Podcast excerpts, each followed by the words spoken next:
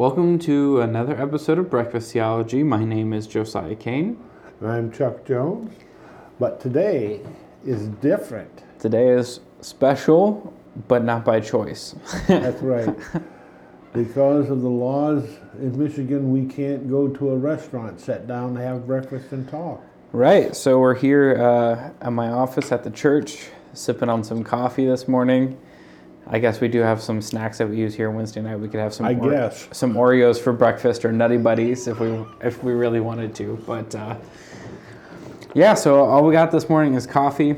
Uh, it will be a quieter episode. There will be no Background noise. Yep. Except for you might be able to hear the small little office heater I have going in the background. But uh, last week we talked about the topic of hell and kind of uh, tried to set things uh, straight biblically and talk about it in a way that's uh, a way that is talked about in the Bible. And so this week we're going to carry that discussion on, but this this time about heaven instead of hell Okay. trying to determine uh, what it is the Bible actually says about it. Um, but before we get into what the truth is, we have to kind of get into what the stereotype is. Okay. So, uh, what do you think kind of the stereotype is about heaven in our time? Oh, it's just a wonderful place, and if you're a good person and you die, that's where you're going to go. It's amazing how much I think Looney Tunes has helped the American people visualize the afterlife, to visualize what is going to come. So you get bonked on the head really hard in Looney Tunes, and then you grow wings and a halo appears above your head. The implication you turn into an angel or, or something like that. And then you fly away up to the clouds where you play a harp and you're uh, in so-called paradise there. Yeah. Um, a few problems with that, Just just a few. Uh, there's no place specifically in Scripture that says that you turn into an angel when you die. Now, that's not as big of a mainstream belief as um, going up to heaven when you die, but there are some people, especially when, when young kids die, where they say, oh, God needed another angel in heaven or something like that. And so it's still in the air, the misbelief that um, that we do become an angel or something like that uh, when we die.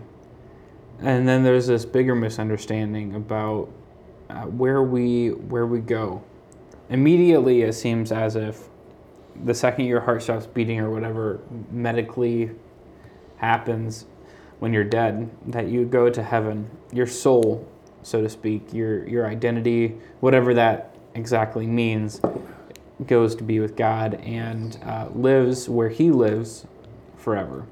Now, there's the the initial problem that I see with that is what is the point of resurrection? that's true. That's kind of what my mind first goes to. If we go to paradise right when we die, then what's the point of having a resurrection? If people go to hell right when they die, then what's the point of having a final judgment? You know, those are kind of like those are major biblical themes that seem to be overwritten by these beliefs. Yep. So it's just kind of um, just kind of asking yourself some questions. Does this seem to make sense with the Bible? Yeah. Well, it is convenient to talk about from the conversation sense that I want to go to heaven.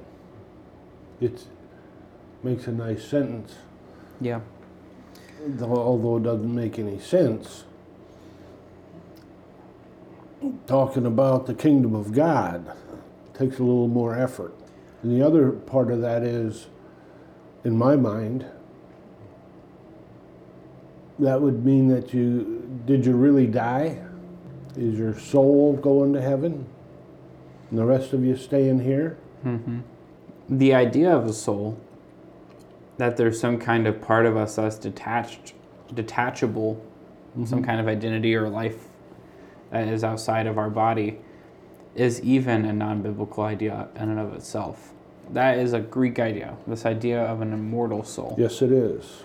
This kind of idea that there is this existence before you, or it came into existence when you came into existence, and then there's this part of you that's separable. It can be it can be separated from you, and and be you outside of you. But there's this really interesting passage in Genesis when God talks about making man and woman. When he when he talks about when he talks about creation. Uh, Genesis 2 7 said, Then the Lord formed man of the dust of the ground and breathed into his nostrils the breath of life. And the man became a living being. Now, that, that Hebrew word for being is actually the word for soul. And so, kind of what I see as a correct biblical interpretation of what a soul is, is the combination of body and breath, the combination of a physical body and God's life force flowing through us. And that's what makes us a soul. And so when you hear in the Bible when it says, uh, when a person dies, their breath returns to God, that life force, the thing that keeps them beating, goes back to God. It, it leaves them, and therefore they cease. It's not their soul. It's not their soul. It's not like their identity that goes back to God. It's actually their soul dies. In the sense, the living being is dead at that point. And it's not until God reunites his breath with the body at the resurrection does that person become alive again. So the, the idea of a soul is actually what we would just call a person. Yeah. A, a, a, an alive person, right. Peter wrote something in the first chapter, in verse 22 Since you have purified your souls in obeying the truth through the Spirit in sincere love of the brethren, love, another, love one another fervently with a pure heart, having been born again. Purified your soul, yourself, your life. And I, I do believe we have spirit. The, the Spirit of God is talked about as uh, a breath or wind. Yeah. And it's kind of the idea of the properties of those things. An, an invisible, you can't see it, but it's a force and it's, it's able to move things and do things. Mm-hmm. And so I don't want to say that we're not spiritual beings. We're not, there is no soul that we have. Well, actually, I do want to say there is no soul that we, ha- we don't have a soul. We are a soul. Right. It's not like a soul is a separate thing that we possess. But I don't, but I don't want to say that we're non-spiritual beings because we are. God created us that way. Mm-hmm. Well, maybe a fire would be a good example. Maybe. You can be the judge of it. But there it takes three things for to make a fire, right? Mm-hmm. Fuel, heat, and oxygen. Yep. If you take one of those away, you take your body and your breath away, your soul stops. Mm-hmm. Yeah. I don't know if you've ever seen a murder mystery on TV or read a murder mystery book, but that happens. Mm-hmm. Yeah. And as you were talking about earlier, it's way more. I don't know. Convenient might be the word. To talk about your loved ones going to heaven.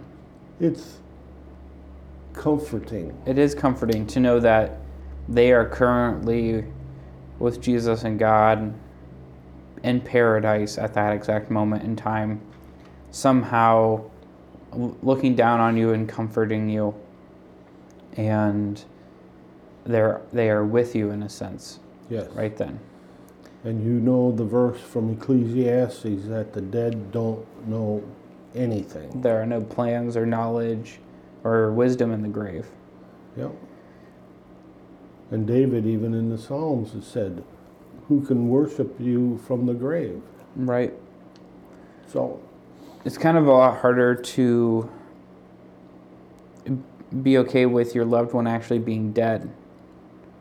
Um, now, there is a, a flip side of that. The benefit is they're not instantly in hell either. You know, if you don't think your the person that you knew was that they didn't believe in Christ, they didn't repent, they obviously were atheists, they were hard against it. You can also be certain that they're not in hell at that exact moment in time, just like you're certain they're not in heaven at that exact moment in time. Here is a good way of thinking about it that helps you helps those maybe who want to push back against the or who, who are uncomfortable with that notion. The Bible talks about the it talks about death as sleep, right? Mhm. Yes, it does. And when you go to bed, unless you have a really restless night, let's say you have a really good good nights of sleep. So you go to bed at like 9 9 p.m. and you close your eyes, you're unconscious essentially. You have no idea of time or anything and then you wake up and it's light outside and it's a different day and it's a different time. That is exactly why the Bible uses the analogy of sleep to talk about Yes. death. Because when you die, it's like falling asleep at night. And when you wake up, it's going to be a new time and a new day. And so it's kind of like you're missing all that in between time. So my grandpa died a couple years ago, right? But David, the king of Israel, died. They are both unaware of the time passing right now, equally unaware of the time passing right now. But when Jesus comes again and he comes to resurrect everybody on the earth for judgment, or he comes to resurrect the righteous back to life first, they are both going to be resurrected at the same time. And they are both going to be unaware of the time since they died. So to David, it's going to be like he closed his eyes and then he opened them again, and Jesus is here. Yep. To my grandfather, it's going to be as if he closed his eyes and then opened them again, like you woke up. All that time has passed, and Jesus is here. And that reminds me of 1 Thessalonians 4, where Paul says, We do not want you to be uninformed, brethren. This is verse 13. About those who are asleep. Now, Paul's not talking about people who are taking naps, he's talking about dead people. So that you will not grieve as do the rest who have no hope. For if we believe that Jesus died and rose again, even so God will bring him with him those who have fallen asleep in Jesus. For this we say to you by the word of the Lord, that we who are alive and remain until the coming of the Lord will not precede those who have fallen asleep. For the Lord himself will descend from heaven with a shout, with the voice of the archangel, and with the trumpet of God, and the dead in Christ will rise first. Then we who are alive and remain will be caught up together with them in the clouds to meet the Lord in the air, and so we shall be with the Lord forever. Therefore, comfort one another with these words. Very important, I think. Don't comfort one another with other words. Right. So, the idea is here you're supposed to rest assured that those who've fallen asleep in Christ have a future. There's a hope. And you will see them again when Christ comes. And so the whole the whole thing about sleep and us talking about what it would be like to go to sleep and then wake up is for you to realize that there is no difference between going straight to heaven and then dying and being resurrected as far as the person who dying is aware. Yeah. Let's say you die and you go straight to heaven, well you're already in paradise. Let's say you die and then you're resurrected when Jesus comes, you're right into paradise again. Essentially there's no difference between the two as far as the dead person is concerned. That's right. But there is a difference on our side in how we look at things. When when death finally comes for its last visit to you, the next thing you know, You're being resurrected. you're alive and well. yeah. Whoa. Yeah. And that's kind of the amazing thing about it all. Well, you know, the people who were, and maybe they're still doing it, I don't know, the cryogenics. You got some kind of a disease that uh, is incurable, put you on ice till they find a cure, thaw you out. Mm-hmm. And I thought, you know, that sounds pretty wonderful. I wonder if the guy that invented it would just do a three day test, freeze himself for three days, come back out of it so we can see what it's like. Yeah. Then I'd have more faith in him. Yeah, I, I wouldn't want to freeze myself for three days. well, the idea is that they're pretty sure they don't have the technology to bring Yeah. bring them back, so they're gonna wait until until that time. It's a very expensive thing to do. But the hope that we have, the glorious hope, is the return of Jesus. True. And that's going to usher in the kingdom of God. Yeah. The next age is how the Bible likes to talk about it. Yeah. We're we're currently in this age of sin, and then there's a new age, a new set of time coming where that's not going to be here anymore. Right. Age of righteousness. You have a verse that you wanted to look at here, real quick. Yes, it's Second Corinthians chapter 1. And I'll look at verses 8 and 9 just to get a little context. Mm-hmm. For we do not want you to be ignorant, brethren, of our trouble which came to us in Asia, that we were burdened beyond measure, above strength, so that we did, despaired even of life. Yes, we had the sentence of death on in ourselves, that we should not trust in ourselves, but in God, who raises the dead. And you know, I, it's a little bit off topic, but the uh, today I find uh, maybe I'm just too sensitive to it, but I find that people are glad that God takes away all problems. You know, you got a problem, pray, God will take care of it. Well, Paul here is saying that they had that sentence of death in themselves, but they trusted in God, not that He would take away that sentence of death, but that He could raise the dead. Mm-hmm. Death isn't the worst thing that could happen. It is if you have no hope, but it's not the worst thing that could happen. I'm reminded of what Jesus said don't be don't fear man because all he can do is kill you. Yeah. I'll tell you who to fear. You fear the one that can not only kill you but destroy your soul in the fire. Yeah. That's the one to fear. The ultimate destruction. Yeah. The complete, the one that there is no coming back from. Yeah, there's a. It's kind of the the last card that a man can play against another man is to kill him. Yep. Um, is is to use death as a leverage point, and um, when that is removed, you're able to do amazing things. You you can't kill a man who's not afraid of death. You know. Nope. Um, and that's what was uh, able to allow Paul to do some very bold things as far as going back into cities after he'd almost been stoned to death or yeah. travel across really uh, scary waters or walk into the front of people who held his lives in their hands in judgment, um, but not be afraid of them because he wasn't afraid of death. No. If you're not afraid of death, then there's nothing that you can fear. Well, that's right. And I don't think that you should take that as a license to do stupid things. Right. Don't be cavalier with your life. Don't don't be silly eh, or impulsive, but for the sake of the kingdom, if God's calling you to something, do not be afraid for your life. Right. If you're doing what God wants you to do, everything's good. So I wanted to take a, another look at another passage here in 2 Corinthians 5 that a lot of people uh, who try to support the idea of going to heaven after death usually turn to. So 2 Corinthians 5, starting in verse 1.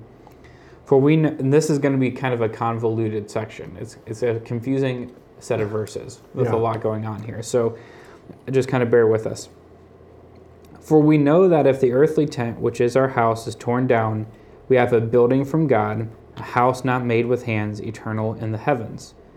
For indeed in this house we groan, longing to be clothed with our dwelling from heaven, inasmuch as we, having put it on, will not be found naked.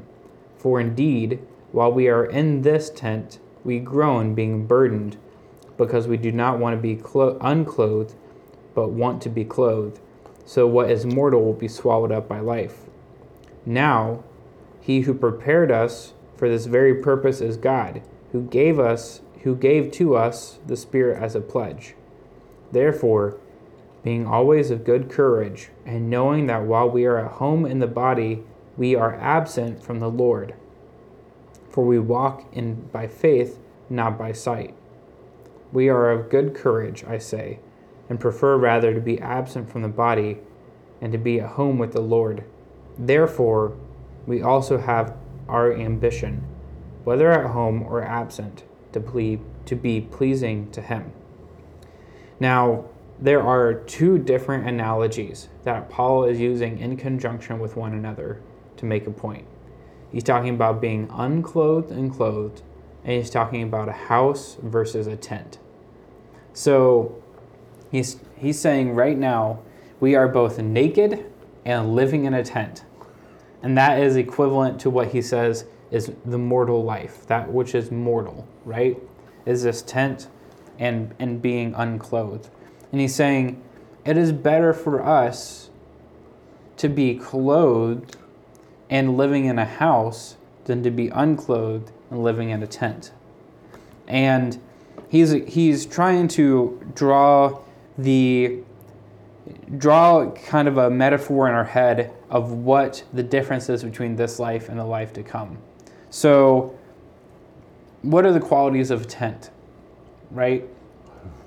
It's a temporary place. It's pretty flimsy. It, it can move around a little bit, but it's not anything like a home. A home it has a lot more permanence. You know, it's a structure built up, it's strong. It can withstand the the the weather. It can withstand uh, natural disaster way better than a tent can. And it gives this idea of impermanence versus permanence. So this life is like a tent, which is not very permanent. It's not very strong. We will die. But the life to come is like a house. It's going to be permanent. And he kind of goes along with this idea of a tent versus house when he says, God has given to us the Spirit as a pledge. Now, uh, that word in, in Greek, pledge, in verse 5, actually is translated down payment, like making a down payment on a house. When you go to purchase a house, you put 10, 15, 20, 30% down, and then you pay the mortgage for the rest. And God has given us a, His Spirit as a down payment, kind of this act of good faith, saying, I'm intending to give you more, mm-hmm. but I can't give it all to you yet. Kind of like when we pay down payment on a house, we're saying, hey, bank, trust me, I'm putting $50,000 down right now. I'm going to pay you the rest later. That's what the Spirit is to us. It's showing us the power moving in our lives. It's showing us God working in us to prove to us that there's more coming. Yeah. I heard a, heard a preacher talk about that one day when he was, he said, You ever go to a, a restaurant and get an appetizer? Yeah. That's what the Spirit of God is mm. for us an appetizer. Yeah. Now you eat that appetizer and it's good, you're pretty well assured mm. that the meal's going to be well worth waiting for. Right. Exactly. Same thing. And of course, Paul says it's better for us to be clothed and in a house rather than naked and in a tent.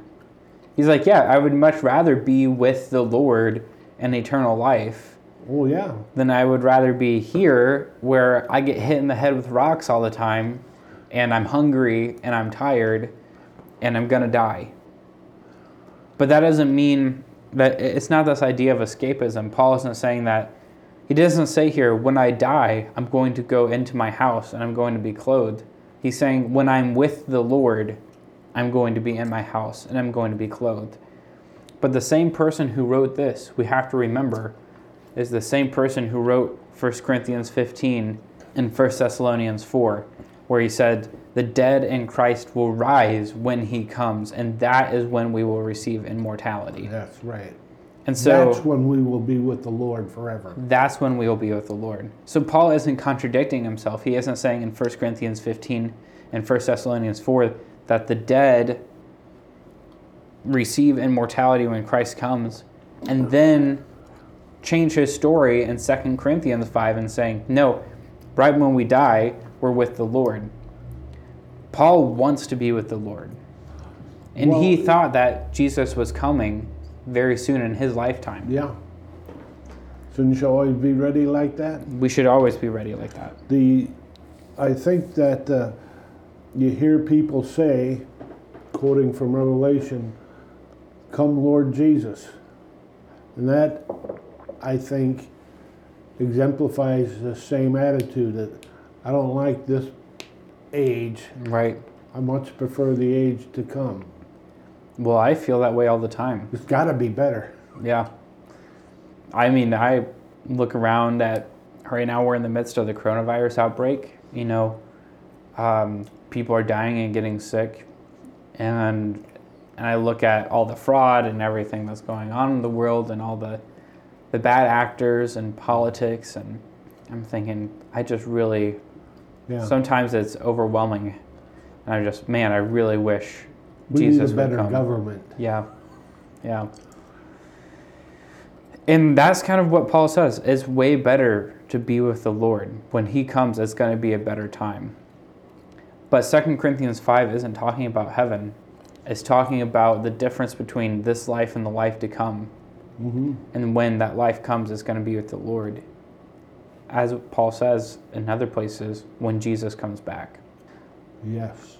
So, not believing in heaven doesn't mean you have to give up hope. Oh no, but you get a real hope. you get the hope that the Bible lays out for us, which is what we should put our, our, our hope in, our faith in, is the truth of the scripture. Right.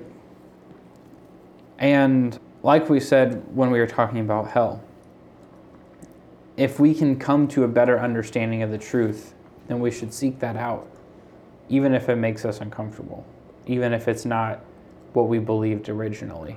Well, I think that it could make people uncomfortable because, gosh, that goes against everything I've been taught, mm-hmm. everything I believed. But that's only at the outset. I think the more you get into it, the more the hope you realize. Understanding, draw near to God, and He'll draw near to you. Yeah. Get close to Him. You'll find that it's the most comfortable place to be. Yeah, definitely. And there's a there's a barrier to putting down our idea of heaven theology because then it means that our loved ones aren't in heaven anymore. Well, they they never were, but in our minds that's something we'd have to come to to peace with. Mm-hmm. But like we said, it doesn't change anything for them. You know, they're not conscious, they're asleep until the coming of the Lord. Um, there is one last I, danger. There's a danger I want to talk about with heaven theology. And I think that it can border on ancestor worship. Oh, yes. So a lot of uh, a lot of other religions have this idea of ancestor worship, where you pay homage, and you can talk to your ancestors, and you can thank them for the life that they lived that led to your family being where it is, or anything like that. And I've heard people say, and I've and I've seen it lived out where people think that their loved ones, their grandpa, their dad, their mom, grandma, whatever, their aunts or uncles, are in heaven, being mediators for them, being intercessors for them, on their behalf. They they essentially prayed to their to their Yeah. ancestor and asked them to bring their their Yeah. prayer to God. Yeah. Use your influence, would you? Yeah, like when people get in a wreck, sometimes they say, "My grandfather was watching over me," you know, as if he had something to do with how the wreck turned out that you weren't as hurt ba- as badly or you weren't hurt at all or anything like that. It might make you feel warm and fuzzy to think, but it is wrong. Right. And the truth is, we have one mediator between God and man, and that is Christ. The man Christ Jesus. And it's God who works out everything for good, who for those who trust in Christ. You know, it's it's God who's looking out for us. It's not it's not our ancestors. Yeah. And we don't want to have an incorrect belief about that. Well, Paul did say that in the last times people would be lovers of pleasure rather than lovers of God. And well, gosh, if it makes you feel better, believe that. Yeah. What? What? As you read there from First Thessalonians, Paul said, This is the way it's going to be. We don't want you to be ignorant Yeah. about this. So let me spell it out. And he does, he lays it out. And uh, then there he closes that section with comfort one another with these words, Mhm. not anything else. Yeah. Absolutely. What I've seen really in modern day Christianity is do you want to believe what the Bible says or do you want to believe what the Greeks believed? Because a lot of our, what we call orthodoxy, or heaven, hell theology, the immortal soul, um, our ancestors going to heaven, a lot of these ideas don't come from Scripture. They come from the Greeks That's right. who believed in those things. And because there were so many Greeks who became Christians, and because those thoughts were so pervasive in the culture that they bled into the the Romans and the Romans bled into Christianity. Mm-hmm. And so it's kind of they've morphed what we believe nowadays over 2000 years slowly but surely they've invaded our invaded the truth of the scripture Yes. and we need to correctly look to scripture first and then see if everything else matches up to that which is which is what we should all try to do that's our, should be our intention is there anything else you feel like we left unsaid or, or need to touch on with this topic The kingdom of God is the uh, hope that we have. And it should be the hope of everybody. You know, mm-hmm. not like the hope of, God, I'm going to buy a lottery ticket or the publishers clearinghouse is going to come through for me right or this doctor is going to cure me,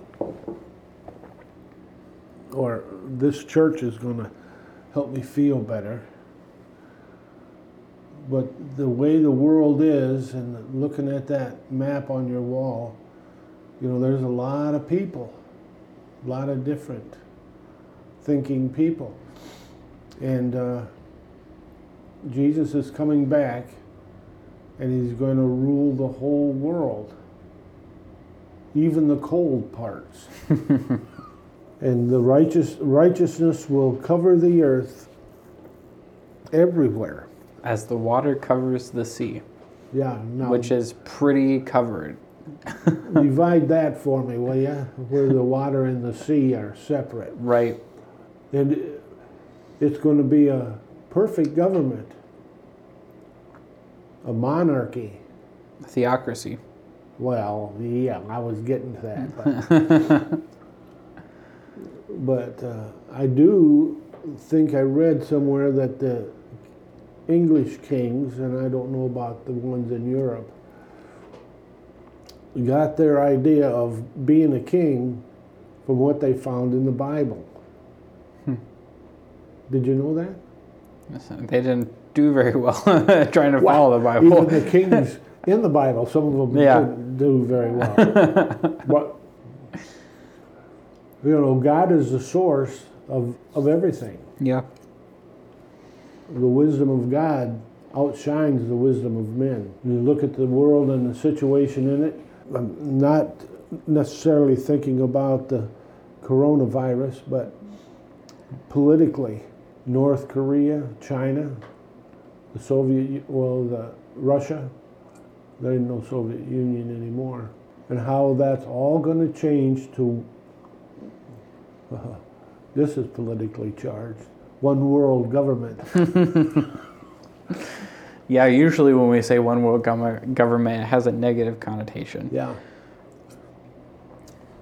So I watched a special on the Freemasons and the Illuminati the other day. oh. The Italians have a word for that. It's baloney. Bologna. Yeah, that's it. Yeah, um, our hope should be in the kingdom. And the correct teaching of that kingdom is a time where Jesus will come and establish his kingdom, where all authorities and people are going to bow to him. And it's going to be a time where death is destroyed. And those who are dead in Christ will be raised to eternal life, and those who have not been found in Christ will be destroyed in the lake of fire. And that's the truth of what Scripture says. Whether we like it or not, whether we want to believe it or not, that to me seems to be the correct teaching from the Bible. And if we allow that truth to invade our lives, if we allow that truth to color our worldview, then I think we're going to find God in it as well. And we're going to we're going to see God and we're not going to be giving up anything that's not worth giving up. Because the the truth is going to set us free. The truth is going to uh, inform us, and God's going to work in our lives through it. Yeah, there was a, a passage in Isaiah I wanted to just throw out. Thus says the Lord, who created the heavens, who is God, who formed the earth and made it, who has established it, who did not create it in vain, who formed it to be inhabited. I am the Lord, and there is no other. Mm. God formed the earth to be inhabited. He didn't create heaven to be inhabited. Right. And I like the assurance where he says, I am the Lord and there is no other. That plan ain't going to change. Right. Yeah, we God didn't God didn't create this world to be escaped from. He no. created this world to have people live on it. And, and his ultimate goal was what we saw in the Garden of Eden was for everything to be perfect. Paradise everywhere. Paradise everywhere, people living in it. And uh, God being with his people, which is what we see in Revelation 21. He's getting back to that, where the world is perfect and God will be amongst his people once again. That's kind of the grand scheme of the Bible. Yes. Have you studied that word, the Hebrew word for garden? It's paradise. Paradise. Yeah.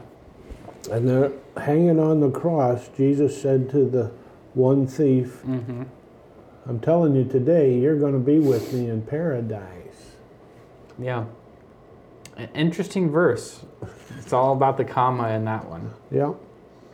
A lot of translations like to say, uh, Today I tell you, comma, you will be with me in paradise. Well, how does this go? Hold on for a second. Today, comma, you will be with me in paradise is how most translations yeah. have it. So they put the comma right after today, which makes it seem like today, like when Jesus dies and this guy dies on the cross, they're both going to paradise. Well, we know that's not true because Jesus' body went to a tomb and then was resurrected three days later. And there's nowhere in Scripture where it says that Jesus was in heaven for three days. No.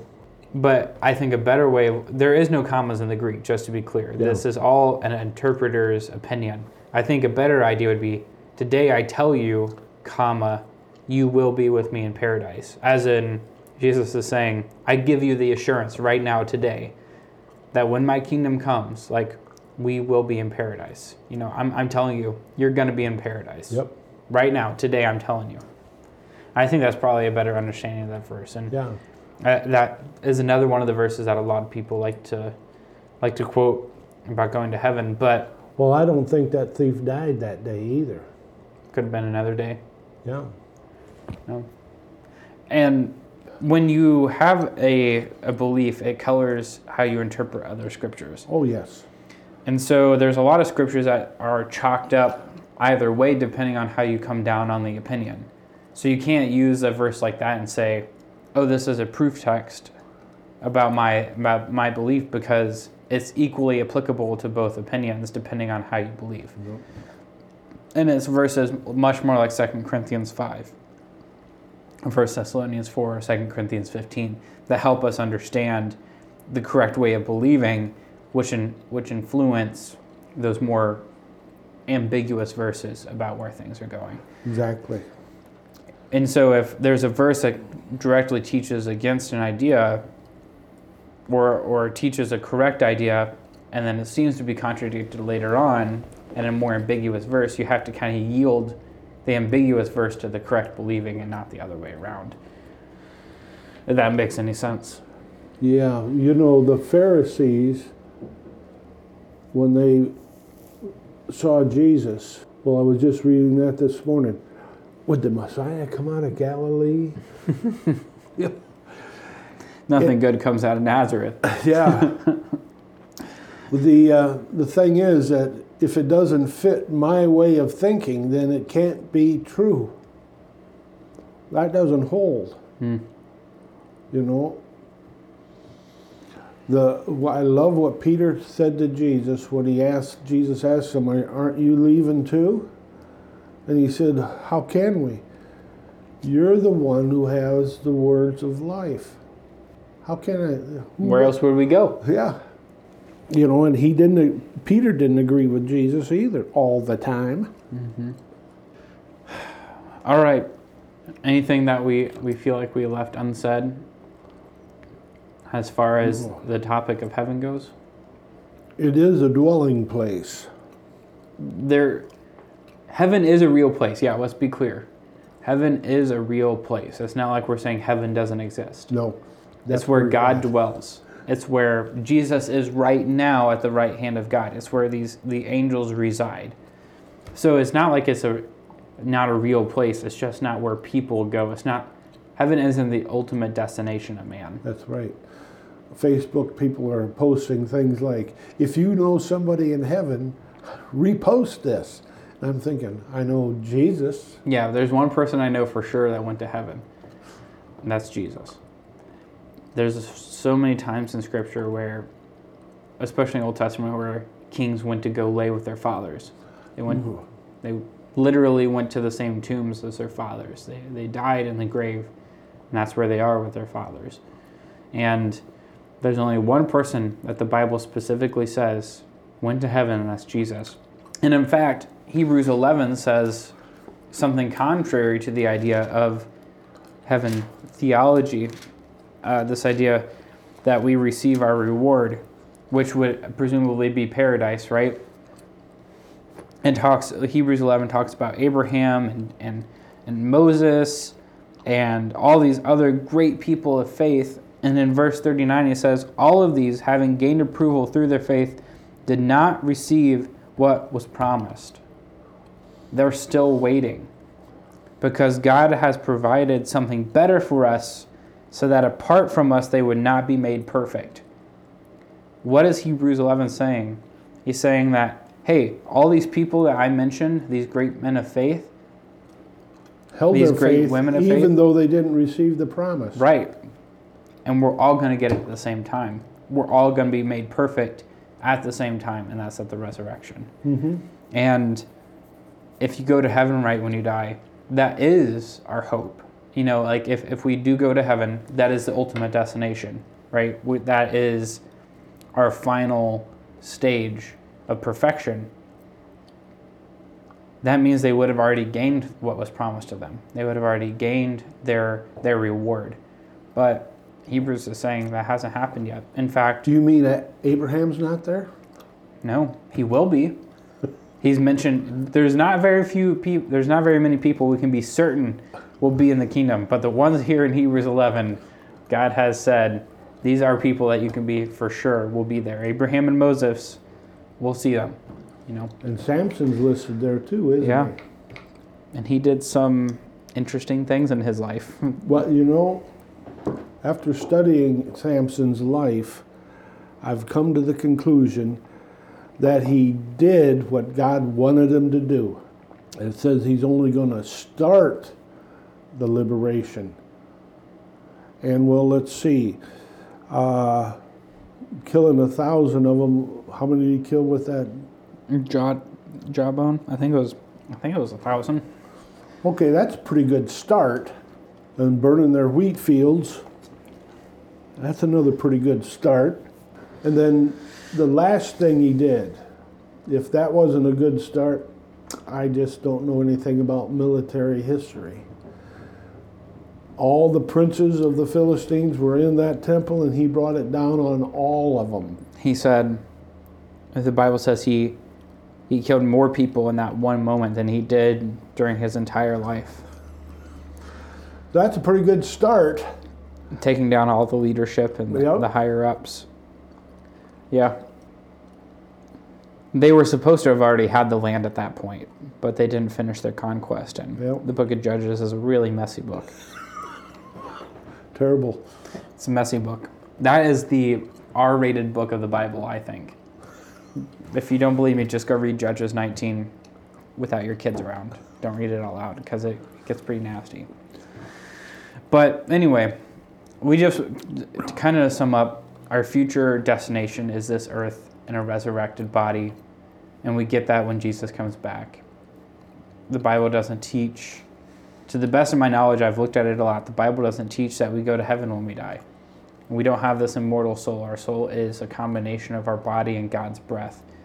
We are living souls. That's what it is. And when our body is destroyed or the soul is destroyed or the breath is it leaves us, our soul ceases to exist. Ceases To, To- live. To live, to exist in that sense. But God will reunite our body and that breath at the resurrection, but this time it will be imperishable, it will be immortal, and we'll live forever in the kingdom on this earth, the restored On earth. this earth. And that is our hope. Well, thanks so much for listening to another episode of Breakfast Theology. Uh, if you would like to get in contact with us, email us at breakfasttheology at gmail.com, and we'd love to uh, respond to any of your comments or questions or anything along those lines. You can tell us anything. Anything. You're too boring. we can't hear you. Please speak English. Anything. All right, until next time. Bye now.